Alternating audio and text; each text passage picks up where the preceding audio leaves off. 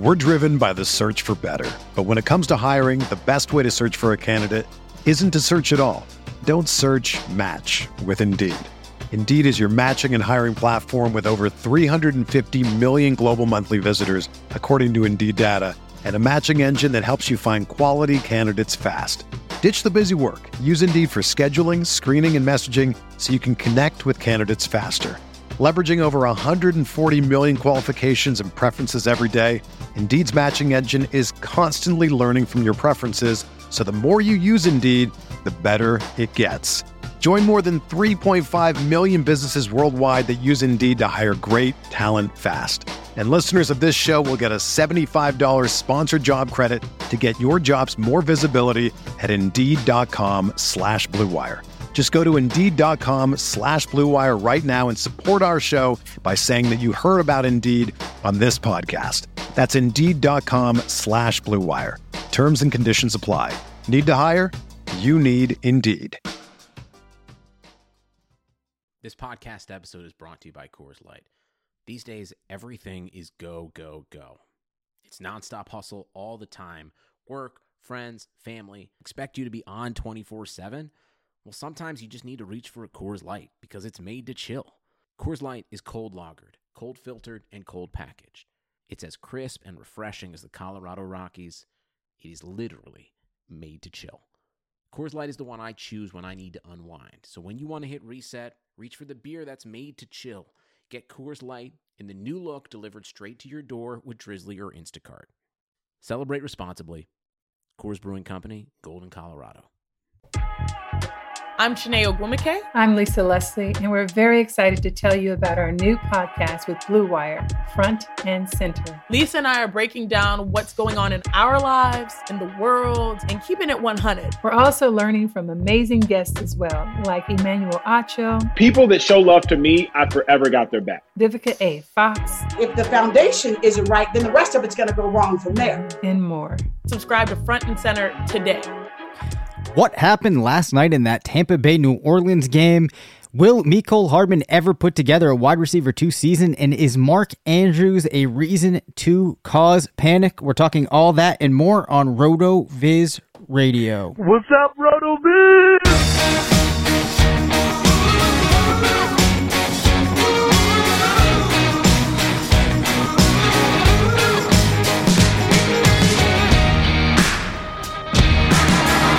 Welcome back to RotoViz Radio, brought to you by Indeed and Bet Online. I'm Dave Cabin, Senior Fantasy Analyst at RotoViz, joined by the Editor in Chief of Fantasy Labs, part of the Action Network, Matt Freedman.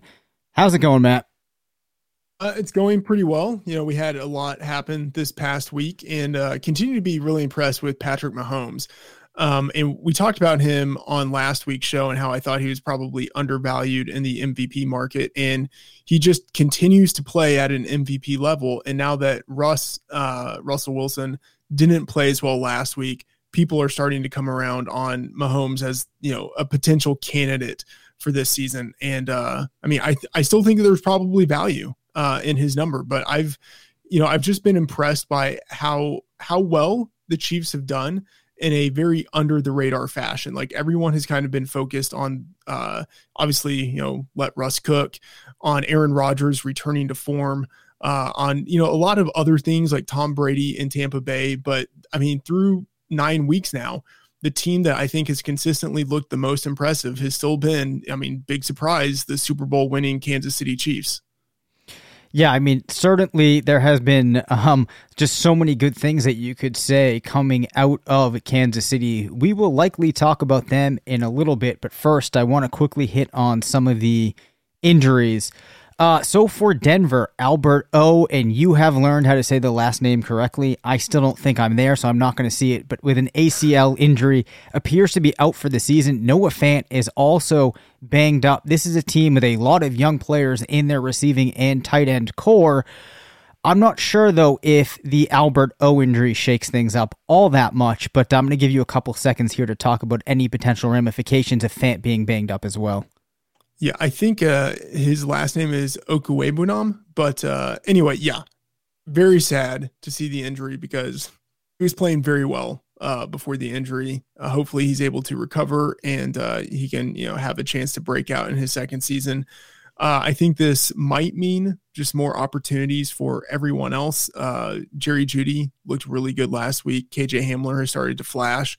Hopefully, those two guys are able to capitalize. Uh, and obviously, it sucks if uh, Noah Fant is also banged up, but hopefully, those two guys are able to capitalize on the opportunities that the uh, tight end void will present them. Yep. Uh, Laviska Shenault Jr. suffered a hamstring injury. It looks like he should be okay. He might miss week 10. We are going to talk a little bit about Jacksonville's receiving core coming up so we can touch upon any ramifications of that later. Oh man, Matt, that Kyle Allen injury, the quarterback of the Washington football team, pretty gruesome. And now we have Alex Smith stepping into the fold for the Washington football team. Any analysis for us as to what this might mean within that offense? Uh, I think it probably means even more good things for Terry McLaurin. Although it's not as if uh, McLaurin was playing badly with uh, Kyle Allen, but um, you know, Alex Smith is probably the most competent quarterback uh, in that organization. I don't think that's a stretch, even though um, you know at this point he doesn't have much of a live arm, and you know he can't really move all that well either. I still think he's the best quarterback, and um, yeah, I'm kind of excited to see what that means for McLaurin. Like, I think McLaurin has a low key shot still to lead the league in receiving by the end of it. So, uh, I'm I'm hoping that that's what happens, and I have I have a ticket on it happening. So that's what I'm rooting for. yeah, well, I definitely think that um, if you're somebody that owns McLaurin or any of these other players in that offense, I, I think that it's it's unlikely, in my opinion, that this is something that shakes out poorly for them. Perhaps it doesn't improve their situation that much, but this was really the first significant action we've seen for Smith now for years. Came in, completed 24 of 32 passes, 75% completion rate, threw for 325 yards, 10.2 yards per attempt, one touchdown, did throw the three picks. But you would have to assume that as he gets more comfortable playing, gets infused more into the game, he might – progress a little bit. So uh, I don't think it's anything to panic about. Hopefully, uh, it'd be really cool to see Smith put together a great finish to the season. Uh, not an yeah, injury. Oh, go ahead. Random, yep. Random insertion. I would love to see him uh, win comeback player of the year and then just retire. Okay. Yeah, that would be uh that would be an interesting one. Um, Nick Chubb expected back at practice this week. Uh, what do you think this does in terms of Kareem Hunt's production? Do you think that the team will throw Chubb right back into the mix quickly, or do you think that we're going to see a little bit of a uh, period of transition getting Chubb back in and involved? I think Chubb pretty quickly uh, gets back to his old role, which means that Kareem Hunt uh, reverts back to his former role of being, you know, a kind of super change of pace back as a runner and the uh, the primary guy in the backfield is a receiver. So he still has value, but not the value that um, we were hoping he would have when he was the clear lead back. Yeah, I, I kind of um am not really sure if I'm somebody that owns Hunt what I'm doing with him in that transition period. I mean, his target totals not that Chubb is really going to impact those, but he's only been around three or four targets going back to week five. His attempts were in that you know, maybe like average of 15, 16 type of range. I mean, that could very easily move back down to seven, eight attempts. Uh, and you're looking at a player that could be tough to trust on a weekly basis. Um, unless things play out in a way where he's able to be more efficient, perhaps once Chubb gets back and involved. Uh, Christian McCaffrey, unfortunately, looks like he could be suffering with some injuries again. I actually had read that there are potential uh, of a rib injury as well as a shoulder injury. More outlets seem to be reporting the shoulder injury. It's unclear if he could miss time, uh, but that's definitely notable. Uh, we're going to talk about Mike Davis and the Panthers in a little bit, so we can probably uh, break that down a little bit more if we need. Then, David Johnson in the concussion protocol, David Montgomery, and Jack Doyle. Um, let's take a minute, though, to talk about Duke Johnson, who actually performed pretty well filling in for uh, David Johnson when he exited the game against the Jaguars. So, in um, a game where he easily got his highest usage of the season, finished with 17.3 PPR points, 16 rushing attempts. uh, for 41 yards, 4 or 4 receiving for 32 yards, did get a rushing touchdown. Question becomes here, Matt if David Johnson can't play and you're somebody with Duke Johnson rostered, how much is it reasonable to expect from him in a second game? Is another 17 point performance realistic? Uh, yeah, I mean, I think it's within the the range of outcomes. Um, he had, I believe, a, a, career high in you know market share and carries. Um, so you never want to project someone for something close to their career high, but at the same time, there are no other running backs on that roster. Uh, I'm imagining that they will uh, have CJ Prosise and elevate him from the practice squad, but I mean, even then, uh, he has what like one, two carries this year. Um, even if they give him five carries, which I, that still feels like a lot. But even if they do that, you could still see Duke Johnson end up with you know 12 to 16 carries and still get a lot of targets. So uh, yeah, I mean this. I don't want to say that this feels like what we hoped um, we would see out of Chase Edmonds last week, but it's a very similar scenario. For sure. And yeah, CJ Prosise with just one rushing attempt this year. oh, excuse me. Um, and then David Montgomery let's say that he can't play next weekend. What in the world are the Bears going to do? Is it Ryan Nall season? Uh, maybe, but I mean, why wouldn't why wouldn't it be Cordarrelle Patterson season? Because that I mean, would just make too much sense, right? That's where I think that's where we are. Okay. Um, I mean, he gets he gets more traditional carries than Ryan Nall anyway. Um, we have seen the Patriots use him as a running back before. Uh, that's not to say that just because one team did it that the Bears will do it now, but um, I mean, he's out of all of the guys that they have, he's sort of like the next running back up. And I think that we've talked about it before the fact that Cordarrelle Patterson probably could be a decent running back in yeah. the NFL. Like, I really think if a team used him routine, you know, like when Ty Montgomery was getting usage as a running back, that's the type of usage I always felt like Cordarrelle Patterson should be getting, especially on a team that can do some dynamic things. Like I feel like Andy Reid would be able to use Cordarrelle Patterson in a really cool way. Yeah, absolutely. Okay, so uh, you heard it from Matt. Cordarrelle Patterson might be a player to go after. The only other injury note that I had, Preston Williams could miss time with a foot injury, which perhaps opens up some opportunity for uh, Grant or another player in that Dolphins offense.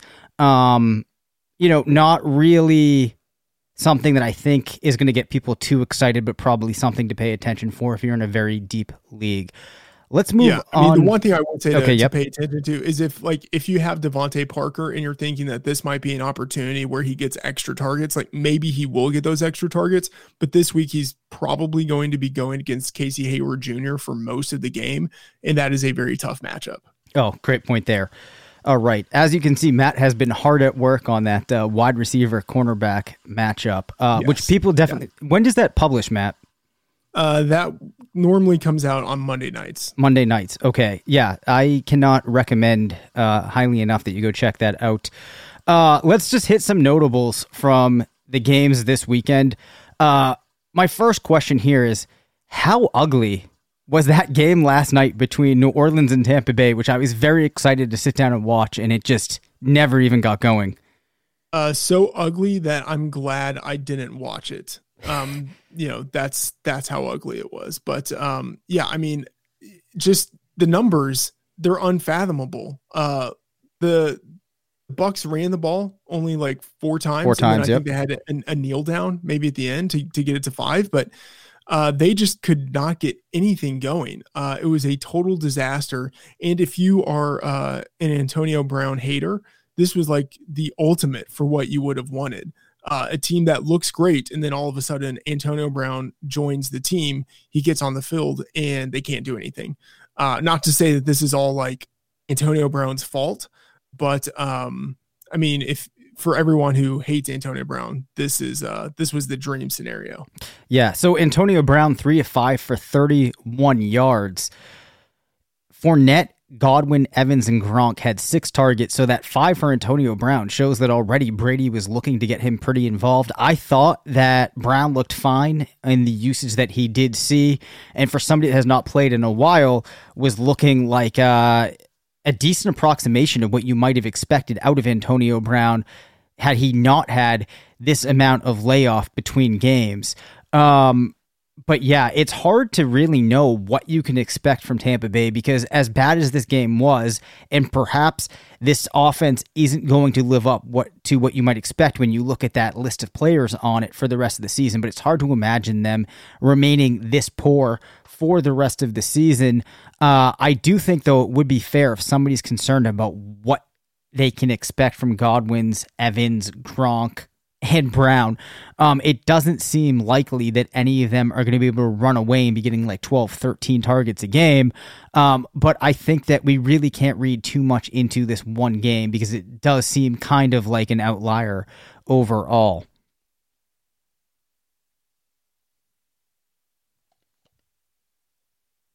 Yes. Correct. Okay. Uh, oh, I was looking for my crickets button, Matt. I couldn't find it in time. Um, clearly, nothing to add there because it was so ugly. So let's just flip over to the Saints side of the equation. Michael Thomas went five to six for fifty-one yards. Um, Tre'Quan Smith, Emmanuel Sanders find the end zone. Uh, before I press on to talking about Adam Trautman, let's uh, see. Did you have any thoughts about the receivers given uh, the numbers that they posted last night? No, not really. I mean, it was it's hard to know because they didn't really even get the full amount of playing time that they would if the game had been kept close. But you know, it looks like uh, what we would expect just in terms of like the typical kind of rotation of how the guys are being used. Um, I think you know Michael Thomas clearly slots in as the the number one receiver, even though you saw Emmanuel Sanders and Tre'Quan Smith get some production when Thomas was out. Um, it's interesting. It looks like they're going to be using Tre'Quan Smith a little bit more in the slot and have Sanders more on the perimeter.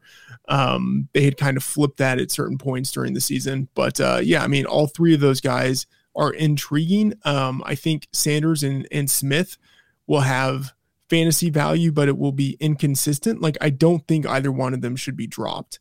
Um, I think they have to be rostered, and maybe they can be used as uh, you know kind of upside plays when you're desperate. Um, but it will be hard to rely on them. But they they should be rostered. Thomas is, I mean, obviously back to being the guy.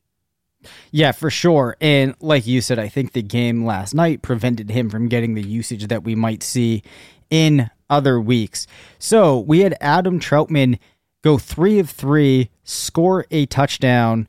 Um, this really was the first game that he got much involvement at all. I think a couple of weeks ago he might have seen one target here or there. Uh, so three of three for 39 in the touchdown. Yeah, just seven targets on the season. I think it's encouraging that you saw him come in and be able to do that. We don't really have that much of a sample that we can read into, uh, but let's keep in mind that I believe Jared Cook is only signed with the Saints through 2020. He's an unrestricted free agent in 2021. Um, we really don't have much we can go off of, but do you just want to give us any quick thought on if Trautman seems exciting given that one game last night? Eh, I mean, it it was in a 38 to 3 blowout. So I'm I'm not putting too much on it and this feels like Drew Brees' last year. I mean, I don't think they've like come right out and said it, but it wouldn't be a surprise if it's last if it's his last year. So uh, I don't know. Am I excited about Trautman uh, next year with the quarterback? We don't know who that is. Like maybe it's Jameis Winston, maybe it's not. I don't know. Like I'm I'm not that excited. Fair enough. Uh, Big game for Richie James against the Packers. Yes. 184 and a touchdown. I do believe that you've been doing some uh, research on Richie James. Do you want to talk to talk to us about uh, him? I, I, wouldn't say research just as much as uh, no, I'm just going to make some sort of inappropriate joke, but I, I, I won't go there. But uh, anyway, yes, uh, Richie James. Uh, I, I don't know. Like this feels like it, it has a better chance of being legit than – most kind of random one-off games that come out of nowhere. Uh, because even though he hasn't gotten a lot of opportunities in previous seasons, on a per target basis, James has always been pretty efficient. Uh, in college, he was a very efficient player. Um, I don't know. Like I think, given uh, what we've seen out of Kendrick Bourne, and then now that like Bourne is back on the COVID list, James is probably going to slot in uh, as like the number two or number three. Uh, and if Bourne is gone, then I think he's definitely the number two behind Brandon Aiyuk. Um, but uh, I mean, maybe he honestly kind of plays like the Aiyuk role to Aiyuk, who at this point would be playing more of the Deebo Samuel role. But there might be enough opportunities for both of those guys to produce, especially now that like Kittle is out of the picture. Uh, so I don't know. I'm I'm intrigued. Like normally, I would say a guy like this has you know like a near zero percent chance of turning into someone who's actually productive. Uh, with Richie James, I think it might be closer to like a three, maybe a 5% chance of being someone who's productive, which, like, that doesn't sound like a lot, but that actually is a pretty significant edge. So, if I'm to read into this, does that mean that you are advocating for him as somebody on the waiver wire that people should be considering? Yeah, I mean, I I would say like if you were forward looking enough, especially like in dynasty, you maybe would have already picked him up. Um, but uh, yeah, I mean, there's there's the possibility that he actually ends up being a pretty decent contributor for the rest of the season. Got it. Big game for Jerry Jeudy, as you alluded Here, to. Sorry, here's one thing yep. I should say. like this is like a, it's a deeper league thing. Like with Richie James, you know, like it has to be a deeper league thing. If it if it's ten team, or even if it's twelve team with shallow rosters, uh, probably not. Maybe Fair enough, not, but yeah. Okay. I just want to contextualize it. I uh, I think we all appreciate that. Uh, big game for Jerry Jeudy, seven of fourteen targets for 125 yards and a touchdown. We've started talking now about Jeudy pretty frequently. I just wanted to highlight this as I do believe this is one of those types of rookie performances that you do want to take note of. He had a couple plays. Uh, there was one in particular. He ran a really nice route along the sideline, caught a pass, made a move, made a guy miss. Uh, and it does look like we're starting to be able to see a lot of those things that you in particular are expecting start to translate into his game. So just another thing that's encouraging for Jeudy. I, I love it. And the the route, uh, I think I know the one you're talking about. He already knew he beat the guy like seconds before uh, the ball was thrown. So like he's running the route. It looks like it's just a regular route, and he throws his hand up, being like, "Hey, you yes, better fucking yes. throw me the ball." Yep. And then like, and then he stops on the route, and the guy just runs by him. He catches the ball, and then he makes a move on the guy. Like he's he is already looking uh like very polished. Like I don't. I mean okay, I don't want to like blaspheme by saying like Antonio Brown or anything like that, but you know like how how crisp and clean Brown was at his peak in his route running and how it seemed like he could just separate at will from whoever was covering him. Not to say Jeudy has that, but like it looked like flashes of that. Like that is potentially what Jeudy could develop into based on what we saw out of him at his best last week for sure. Um, yeah, smooth was like the thing I was going to say. Like everything he did just looked so fluid, and then like the stop and start on that play that you referenced, which was the one I was talking about, was yeah. just like really well done. And there was a couple other plays too where it was just like you could tell he was getting the defender to move where he wanted them to. Um, so all just like really, really encouraging stuff. Uh, moving along. Here's, oh, here's yeah, a go question. ahead. Okay, to bring it back to Dynasty, I know we've had some questions before Jerry Jeudy versus CeeDee Lamb. Where are you on on that? Because I, I know early in the year everyone was on the CeeDee Lamb train, but now maybe that started to shift a little bit a little bit back towards Jeudy. Do you have thoughts on that? Yeah, I do. Um I think that it's starting to come a little bit closer because we have this weird thing now where, you know, CeeDee Lamb was looking so strong. Now he has less competent quarterback play. And we've seen that impact all of the receivers in the Cowboys offense. So it's kind of understandable. But at the same time, it's not like Jeudy is getting this fantastic quarterback play either. So I think it's really encouraging that you're able to see him, in a way, overcome a lot of odds and find ways to contribute. Um, and it looks like, you know, we're starting to just see the tip of the iceberg of what he can do. So I mean, I still think it's possible that both of them are really, really good, but I would agree now that an adjustment has to be made, and you start to say, okay, these two probably are as maybe not, well, they might be as close as things seemed when they were coming out of school. It's just hard to tell right now.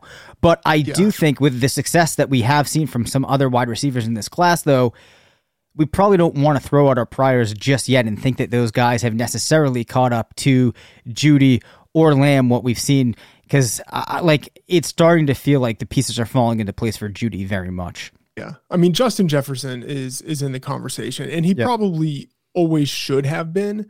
Um, but you know, maybe he's like the number three guy to them. But you know, I'm thinking of Jefferson and what we saw him do once he moved out of the slot to the perimeter. And it's something very similar to what we've seen out of Jeudy, who started the season in the slot.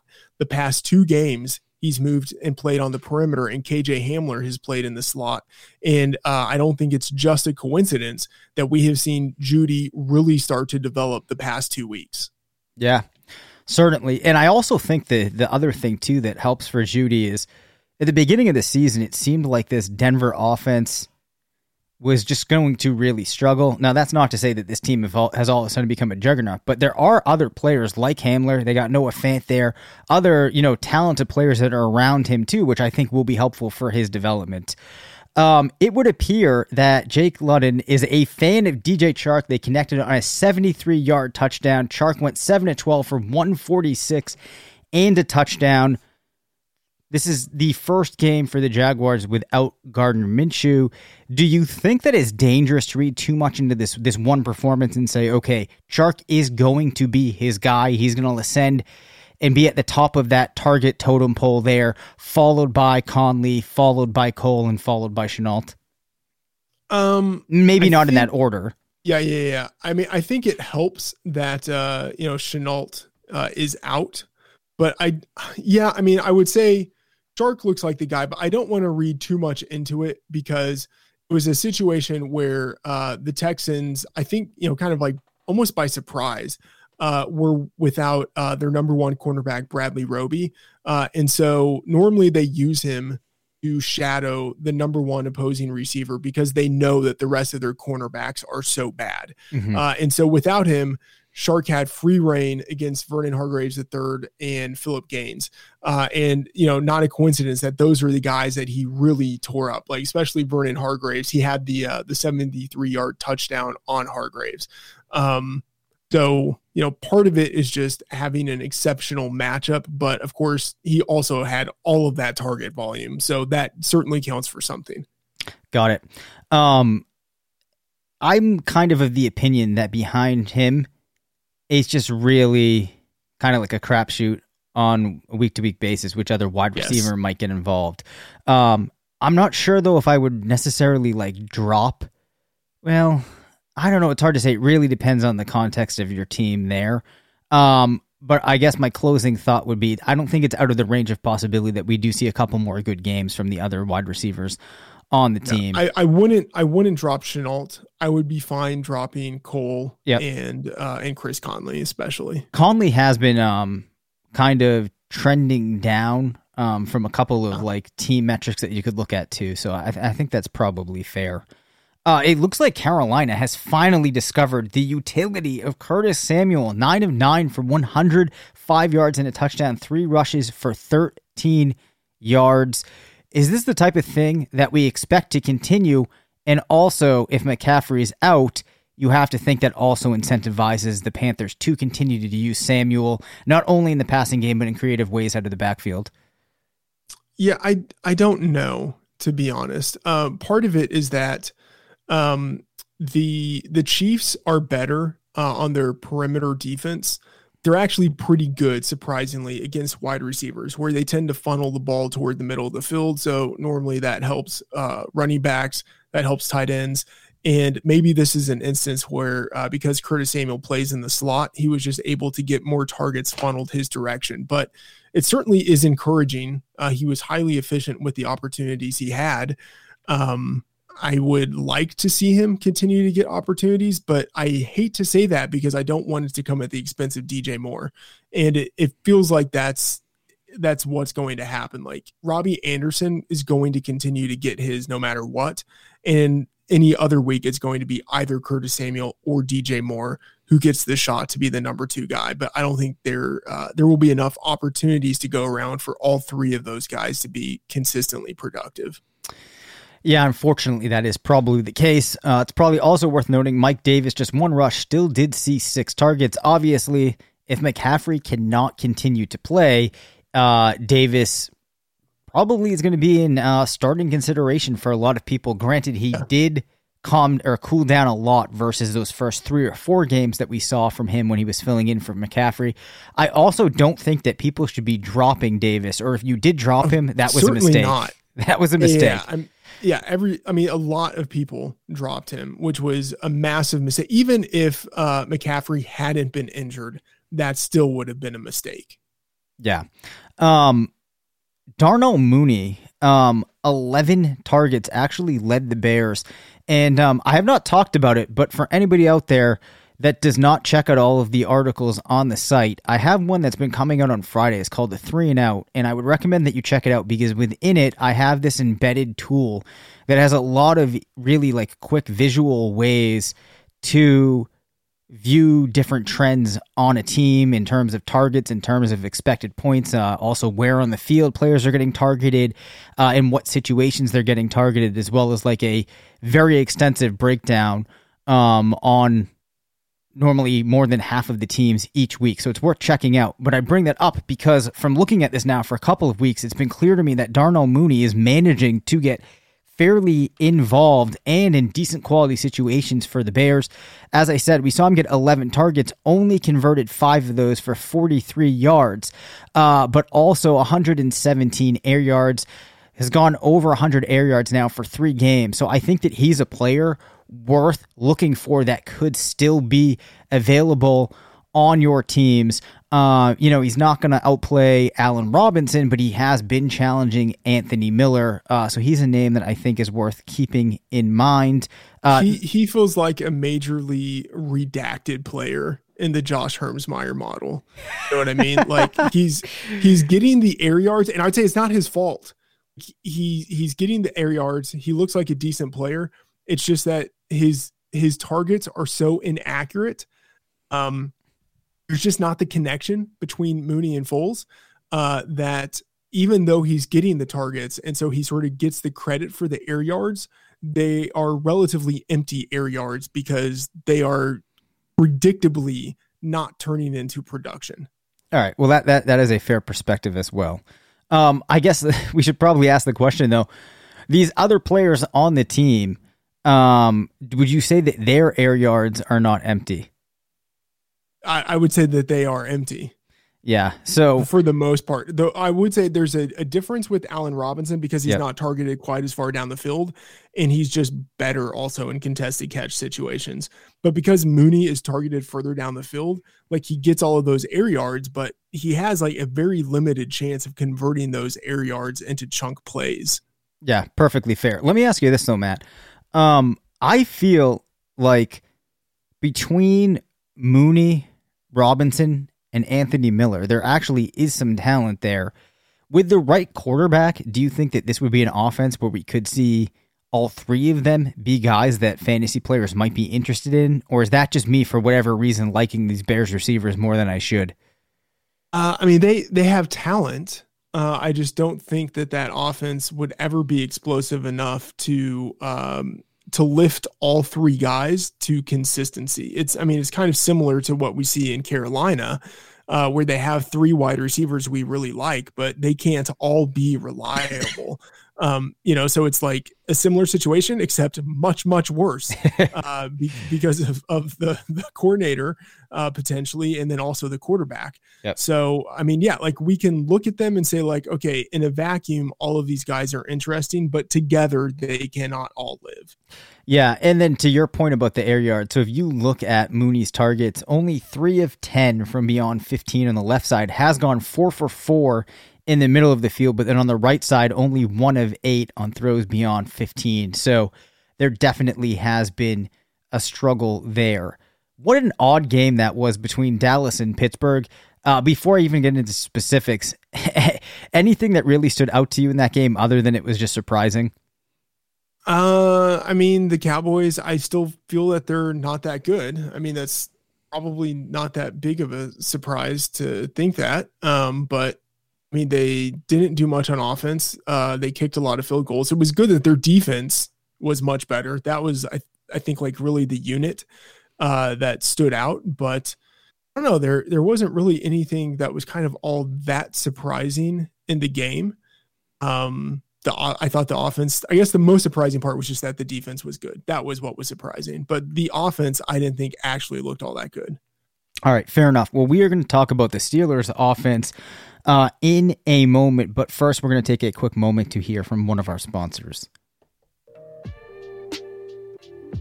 Even though sports had a break, your business didn't. You have to keep moving, and that makes hiring more important than ever. Indeed is here to help. Indeed.com is the number one job site in the world because Indeed gets you the best people fast.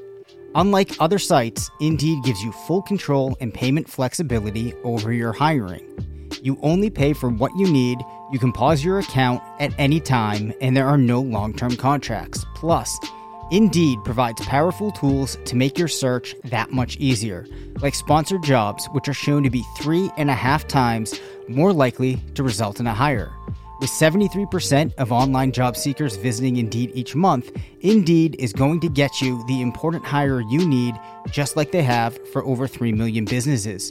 And right now, Indeed is offering our listeners a free $75 credit to boost your job post which means more quality candidates will see it fast. Try Indeed out with a free $75 credit at Indeed.com slash BlueWire. This is their best offer available anywhere. Go right now to Indeed.com slash BlueWire. Terms and conditions apply. Offer valid through December 31.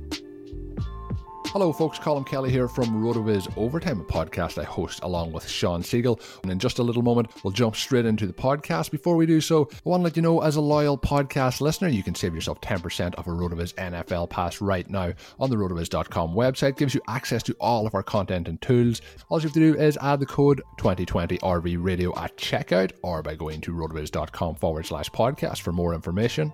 And of course, while you're listening to the podcast on the network, helps us out a lot if you can rate and review on your favorite podcast app. Really do appreciate that. As I mentioned at the start, RotoViz Overtime with Shawn Siegele twice a week. If you haven't already checked it out, be sure to do so after this show. But let's get straight into it. Enjoy the podcast.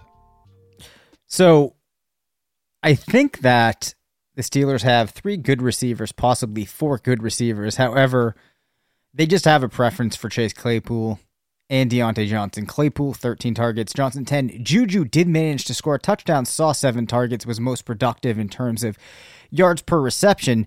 So I feel like we're at this point now with Juju Smith Schuster, Matt, where he's managing to produce fantasy points, which is encouraging. And I think that he does have a usefulness for fantasy players, but long term, I think we have enough information to opine that he is going to be playing behind Diontae Johnson and Chase Claypool when they are available for Pittsburgh. Yeah, I I think that's accurate. Although, like I so last week we talked about how like I was rather pessimistic um, because although Juju had more target volume, uh, he had basically the same efficiency on a yards per target basis uh, over the past two weeks as he had for the entire season. Uh, this week, we actually did see him produce, you know, much more efficiently, and he still had seven targets, which you know was better than the average of what he was doing the first five games of the season. Uh, and so I don't want to put too much weight on what he's done over the past three weeks. Uh, and I, I, do think that he probably is behind uh, Diontae Johnson and Chase Claypool, but I, I think it might be a fairly fluid situation where in any one week, one of those guys can be the one who dominates. And even if by dominate, we mean like Juju gets more targets, but he doesn't really do anything all that special with the targets, he still might see enough targets to be able to hit a thousand yards receiving at the end of the season. Like, that's and that's not great. Like that would certainly be a disappointment based on where you drafted him and what we saw out of him two years ago.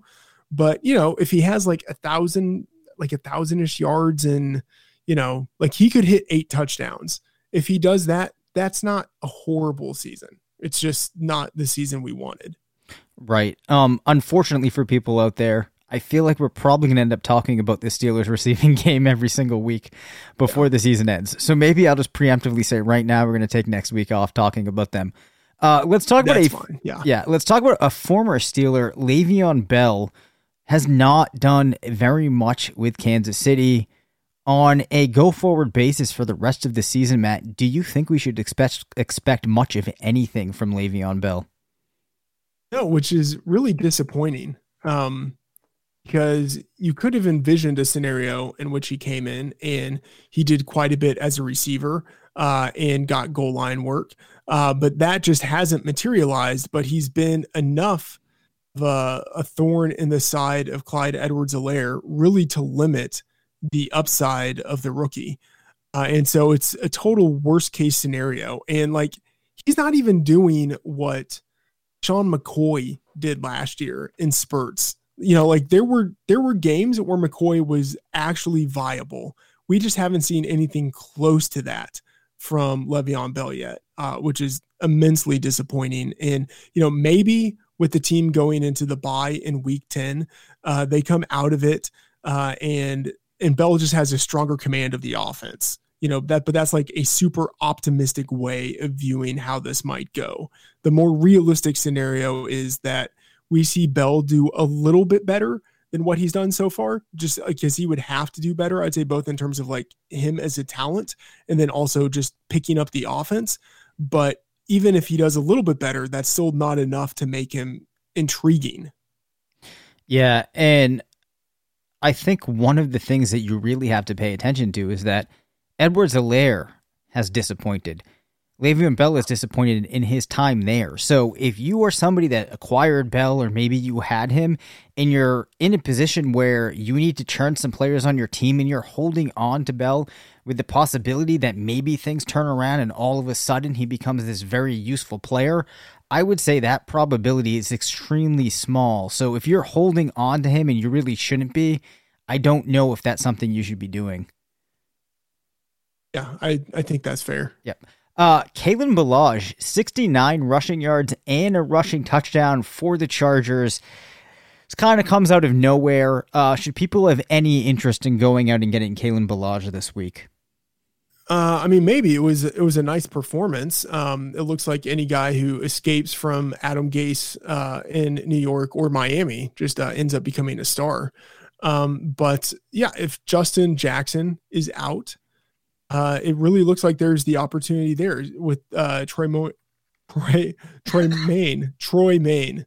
I, I, really butchered that name with Troymaine Troy Troymaine out uh, let's I mean let's be sure that to include this in the show. People are going to want to hear what just happened. Absolutely. Uh, with Pope out, um, it's a situation where the team doesn't really seem to want uh, Joshua Kelley to be super involved at this point, and like Ballage clearly played ahead of him. So, uh, yeah, I mean Ballage might be a guy who ends up being worth something. And and by the way, like he was a really good receiver in college. And like we've seen sometimes the guys who were good receivers in college just do absolutely nothing in the NFL. But like there might be some hidden ability there where uh, they actually decide to use him a little bit more as a receiver. Uh, and then all of a sudden he just ends up having, you know, like 100 yard games with, uh, you know, combined yardage of rushing and receiving. Well, just a quick reminder for everybody out there he was an athletic guy that profiled as an explosive type of player. Uh, and there was always this feeling that maybe he just needed to get a shot and he could kind of surprise. I'm not going to read too much into this one game. Um, but at this point in the season, I actually think that he's a guy as crazy it feels to say to tell people to go out and try to get Kalen Ballage. I mean, I'm not saying use a tremendous amount of your budget that you have available, but if you think you could get him for a low dollar bid, low dollar bid, I don't see any reason not to toss that in. All right, Matt, let's turn to some long term questions here. Um, we haven't talked about AJ Brown extensively. He has been very solid. We've talked about his teammate DK Metcalf and how high we are on him. How close to AJ Brown's ceiling do you think that we are at? And if we're not close to it, how high is it? I mean, I think we're we're pretty close there. Like he's doing his best uh, DK Metcalf impersonation, you know, where he's like getting uh, a uh, hundred yards or or a touchdown uh, every game.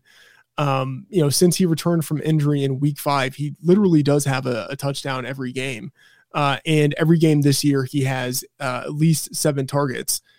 It's a situation where last year he had outstanding efficiency on very little volume And so the big question was uh, in a run heavy offense, would he see the targets needed to sustain his production? And I mean, we would obviously still love to see him get more targets, which is why I would say he's not yet at the ceiling. Because, like, for a guy to be at his ceiling, like, he needs to have sustained high target share. Uh, and we're just not quite there with Brown, which is what makes him all the more intriguing that he has still maintained his outrageous efficiency, um, even though his target volume has grown and even though it could grow further. So uh, if he is able to get, you know, he's had an average of eight targets uh, per game over this five game stretch. If over the course of the season he's able to bump that up to something like closer to nine, then I mean, I mean the, the ceiling is uh, nearly unrivaled at that point as long as he's able to maintain his efficiency. But so like yes, like we are we are near the ceiling, um, but in order for it to be like a solid ceiling, he still needs more volume. Yeah, I agree with that. And uh, just for a little perspective here, he ranks nine in PPR per game. He is at 17 among wide receivers in expected points per game, but like you said, has been efficient. It has been efficient, ranked sixth in fantasy points over expectation per game. Like you, I'm not sure that there is a lot of scenarios in which he can climb much higher in that uh, expected points number playing in Tennessee. But I think the thing that I'm really focusing right now on is when you look at these numbers from AJ Brown and how consistent he's been, what we know about his profile, he definitely feels like a player that this is going to continue for some time. Let's turn our attention now to Will Fuller of the Houston Texans. We've gotten a strong season out of Fuller, ranked 16 in PPR per game, um, has been a wide receiver one three times, wide receiver two twice. The obvious knock and the thing that people worry about Fuller every season has been if he can stay healthy for the most part, he's done it this year. That injury discount or that discount that people have in their mind on Fuller, do you think that people should adjust for that now? Or is it fair for fantasy owners to still be scared of that perception with Fuller? I I think it's still fair. Um, and I would say he's played at it's weird. He's played at something that is close to a peak level, even though he hasn't had nearly the volume that we would have wanted him to have. I mean, he's pacing for only what, like 104 targets for the year. Like that is very minuscule. Uh, but he's still pacing for you know almost like 1,200 yards and 12 touchdowns. Um, so the fact that he's doing this without the volume is a little bit scary. And then, of course, the fact that uh, he's a guy who relies on his speed and isn't big, and uh, he does have the history of injuries long term, it makes me want to want to sell, even though I I have him in dynasty. Uh, I'm a you know big fan of his talent. I just am a little bit worried. And then he's also I think slated to be a free agent after this year. So I I just like we don't know what the future holds for him.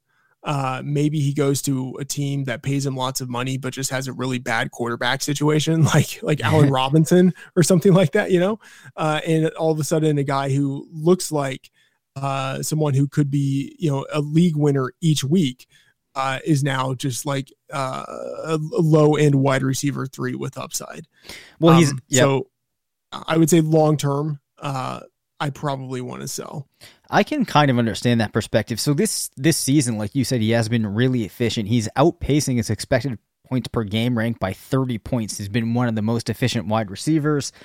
Um, you know, and you do kind of wonder if he really does, if he really is for whatever reason more prone to injury than other players. Is he in like that sweet spot of volume and would you not want him to go above it?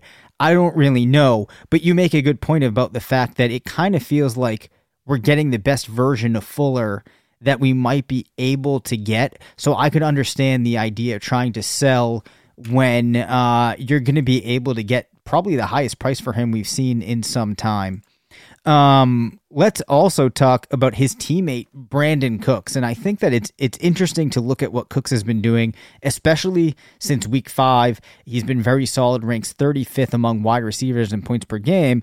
Uh, but a lot of people did not really know what to do with Brandin Cooks at the beginning of the season. I think that it's easy to feel pretty encouraged about him. He's gone for more than nine targets every week since week five, three touchdowns in that stretch, um, a low yardage total of 60 receiving yards.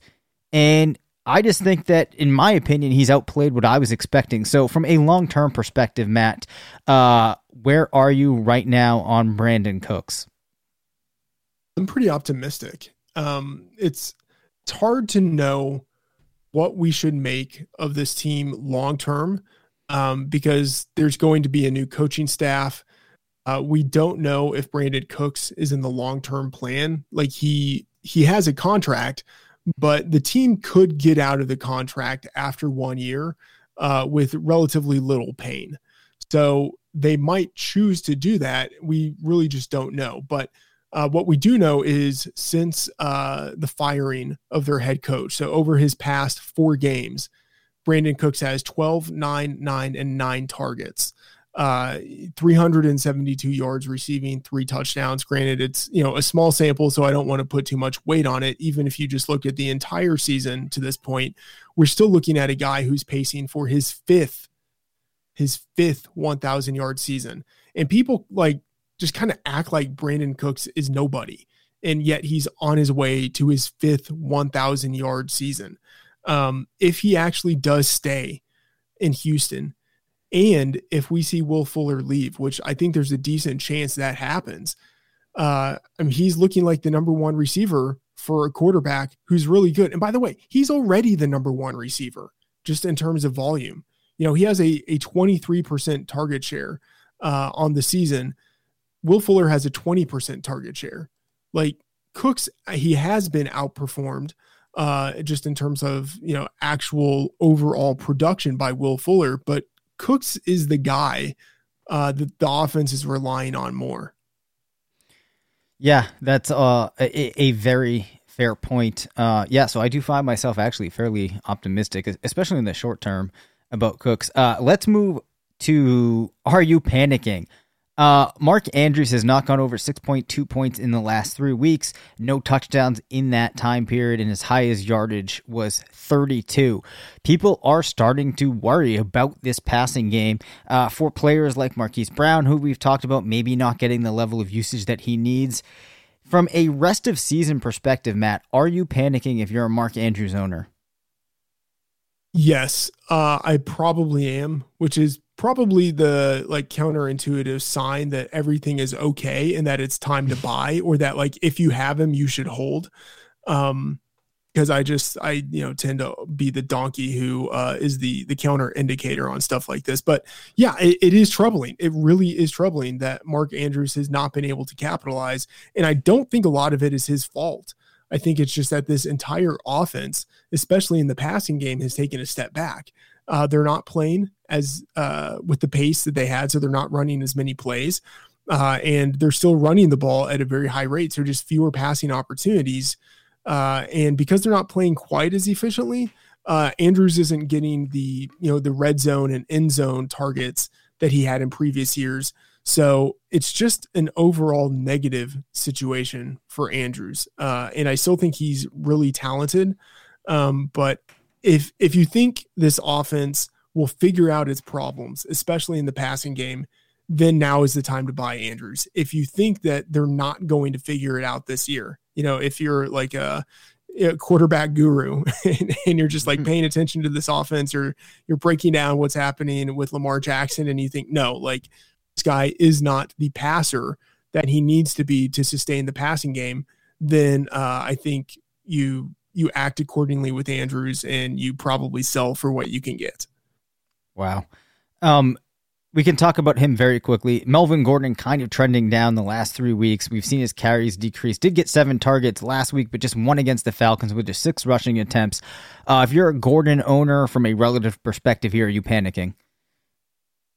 Yeah, uh, I mean, I, I think so. It, it helps that Phillip Lindsay hasn't really been – uh, consistently on the field, and then when on the field, like he's he's had flashes, but he hasn't really been consistent. So you would still expect to see Melvin Gordon overall be the leader in the backfield, but uh, it's not a very enticing backfield right now.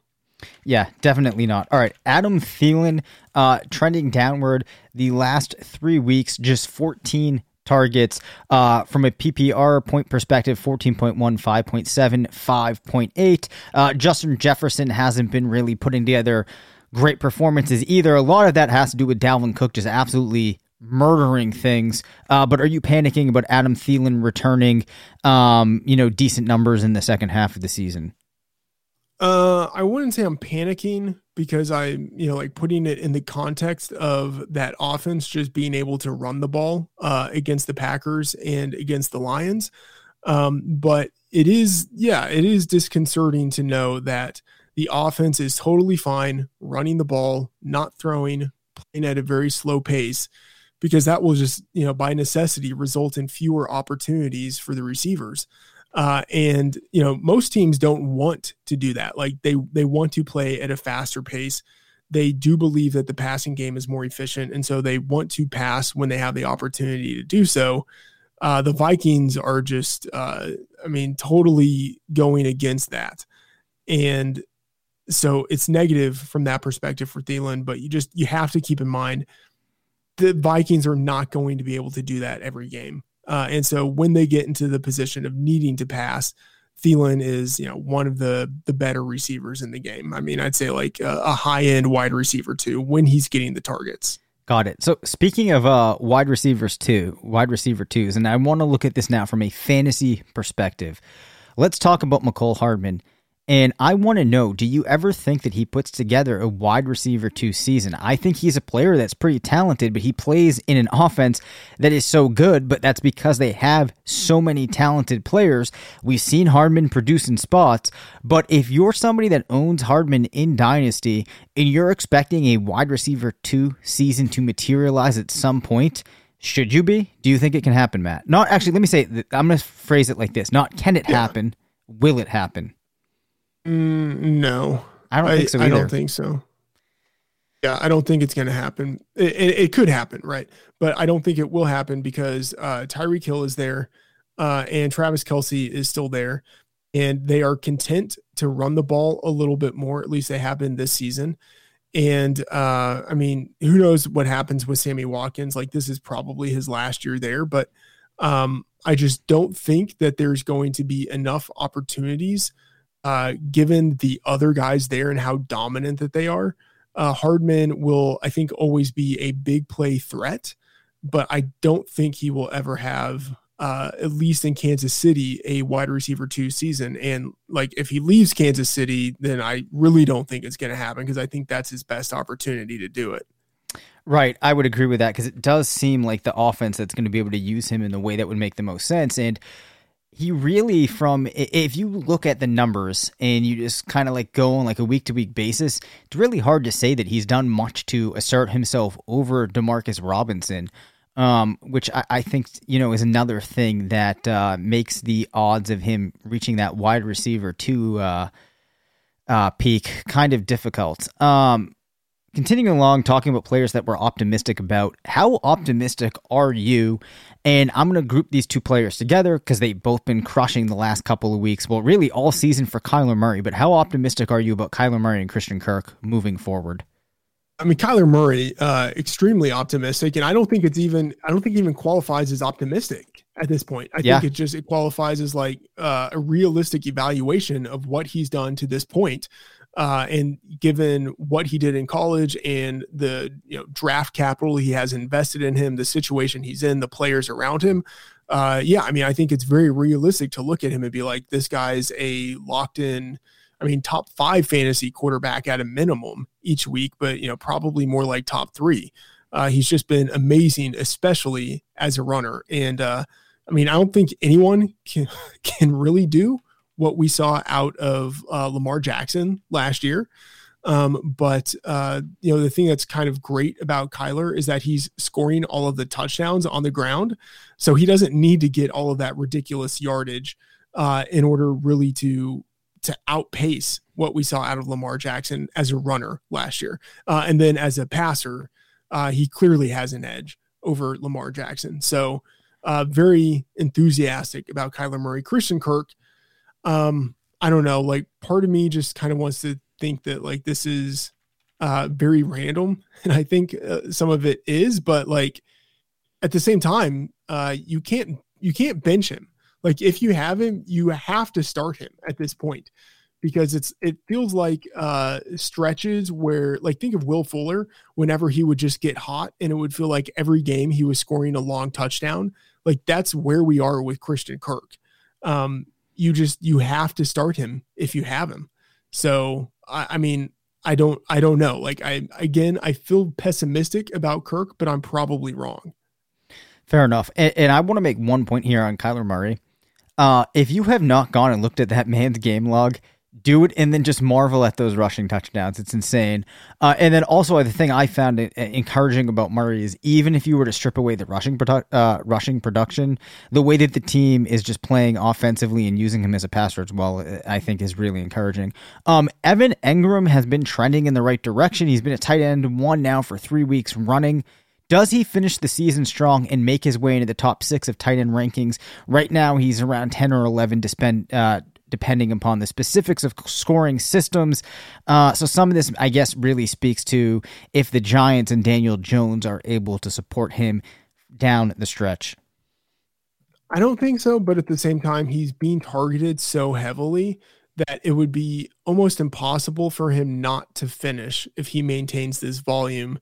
And the Giants seem really hell bent on giving him these targets, uh, which I mean, I guess it kind of makes sense. Like, who else are they going to throw to? Uh, I mean, even though they have guys who, in theory, uh, are talented, I don't really know if they actually are talented.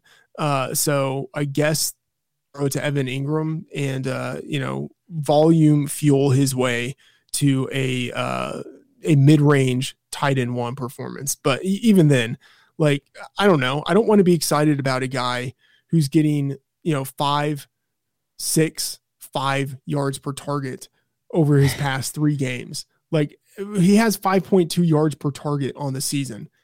Uh, if he gets enough volume, sure, that actually means something. Uh, and he's he's getting the volume. It's unreal. Like I mean, he's pacing for you know, around like 120 ish targets, something like that.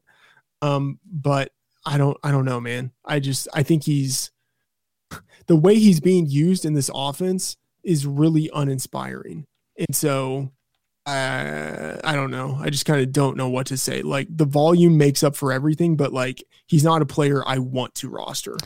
Yeah, I hear that. And you know, honestly, when um I was thinking through the question. I was like, we have not really talked about Evan Engram, which I wanted to, but it was it just kind of felt like one of those it's like, who really cares? Because, um, you know, some of it just kind of speaks to the fact that he's a tight end and the production just isn't that great from a fantasy perspective. And it's hard to get excited about a player in New York, but at the same time, you can't turn your nose up at that volume. But really, he's a player that I don't think anybody was going to be dropping, and I don't think that people are going to be going out and acquiring Engram. And I don't think that we'd make a case that you you know really need to go and do that. Uh, but let's talk about another tight end, Hayden Hurst. We have not checked in on him much and how he is performing in Atlanta. Uh, his last three games has seen a spike in targets, has gone for seven, seven, and eight. Has done a decent job of completing them. No touchdowns, but has gone for more than fifty yards. Uh, in all of those games, right now he ranks um, eighth in PPR per game for tight end. So I think he's kind of approximating what people were hoping he'd be able to do in Atlanta. He's doing a very nice 2018 Austin Hooper impersonation. Know, like he's pretty much pacing for what Hooper did two years ago. Uh, that's totally fine, like respectable mid-range tight end one production. Like it's not anything that really like changes uh, your ability to win on a week to week basis, but he doesn't put you in a hole at the position, which at this point is is big on its own. Yeah, for sure. Um, I don't think that he's done much to have anybody make the case that he is a really good tight end, but I think he's shown if you put him in the right offense, he can function. Uh, so I think that his dynasty value, like probably a lot of tight ends, will be highly tied to the team that he's on. And there are a lot of good players in um, Atlanta's offense, so I'm not sure that he'd be able to do much to get himself more differentiated in it. But uh, overall, I think it's been an okay season for him. Any other major takeaways you wanted to talk about from Week Nine before we close things down, Matt? Uh, I I don't think so. Although I, I think it's worth thinking about the uh, the Baltimore Ravens running back situation a little bit. Yep. Um, I don't believe Mark Ingram practiced at all last week. Uh, let me we'll check that really quick. But I think even though he was like listed as doubtful, uh, yeah, he didn't practice at all. And so my feeling is that like he's probably still at least like a week, maybe two weeks away. But we could still have another situation of uh, Gus Edwards and J.K. Dobbins. And although didn't seem all that inspiring this past week, uh, I don't know. Like I'm still I'm still interested in both of those guys, especially Edwards, who like is the unsexier of the two, but who is the one who's locked in for goal line work. Uh, you know, he has at least 10 carries and a touchdown in each of the past three games. And as long as uh, Mark Ingram is out, I think we're guaranteed to see Edwards have double digit carries. And historically in his career, when he's had 10 plus carries, he's done pretty well because he tends to be a pretty efficient runner. Uh, I think he's going to get those carries. And I think he's still the guy who's ticketed for the goal line. Uh, and I mean, I don't know. I'm I'm intrigued by what he could do uh, in this upcoming week. Yeah, I think that um, it feels weird for me to say, and I, I think that this is a position I've held now for a while, is that Edwards is the one that I would rather have. Though I really do feel like at any given point, J.K. Dobbins could just go off and ac- absolutely explode in the game, and then maybe even sustain yeah. that. Um, for the time being, we've seen Edwards and Dobbins getting pretty similar usage, and at this point, it feels like Edwards is the one you slate in for those higher quality opportunities. So as a result, I'm just going to stick with Edwards. Um, because I'm not even convinced, Matt, that if Dobbins does do something in one game to really set himself apart from Edwards, that they're going to just all of a sudden give the offense to Dobbins. I think that they want to keep two backs involved. I, I think it will always be a split situation. So even if Dobbins goes off next game, I think we're still going to see Edwards have 10 carries and the goal line opportunities. And I mean, against New England this next week, uh, and I think it's Sunday night football. Uh, you know, the Ravens are favored. Uh, I, I mean, I, I, could see a situation where like Edwards has multiple touchdowns, uh, or at least like between the running backs, they have multiple touchdowns. All right. Well, there you go, everybody. Uh, Edwards is the back that you want in Baltimore that does it for this episode. You can reach us at rotovizradio at gmail.com. Follow us on Twitter at DaveCabanFF and at MattFTheOracle. Thanks to Indeed and Bet Online for sponsoring the show. Make sure to rate, review, and subscribe. And as always, remember, it's not a fantasy if you believe it.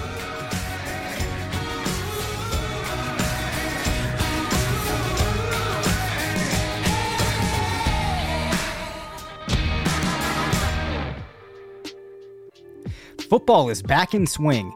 You might not be at a game this year, but you can still be in on the action at Bet Online. Bet Online is going the extra mile to make sure you can get in on every possible chance to win this season.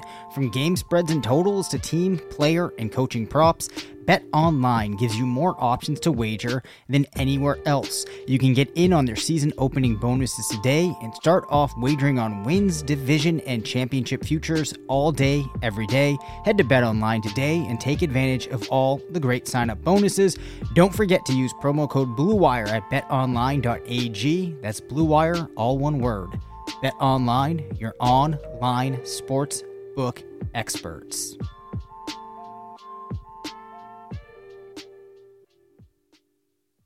Sugar Ray Leonard, Roberto Duran, Marvelous Marvin Hagler, and Thomas Hearns. Legends, whose four way rivalry defined one of the greatest eras in boxing history. Relive their decade of dominance in the new Showtime sports documentary, The Kings, a four part series premiering Sunday, June 6th, only on Showtime.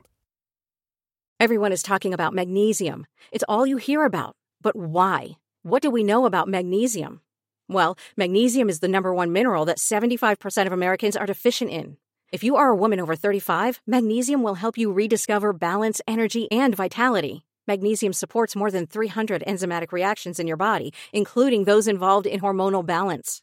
From functional medicine doctors to mental well being and female hormone experts, we all know that magnesium is the one mineral to improve all aspects of well being and health. But which one?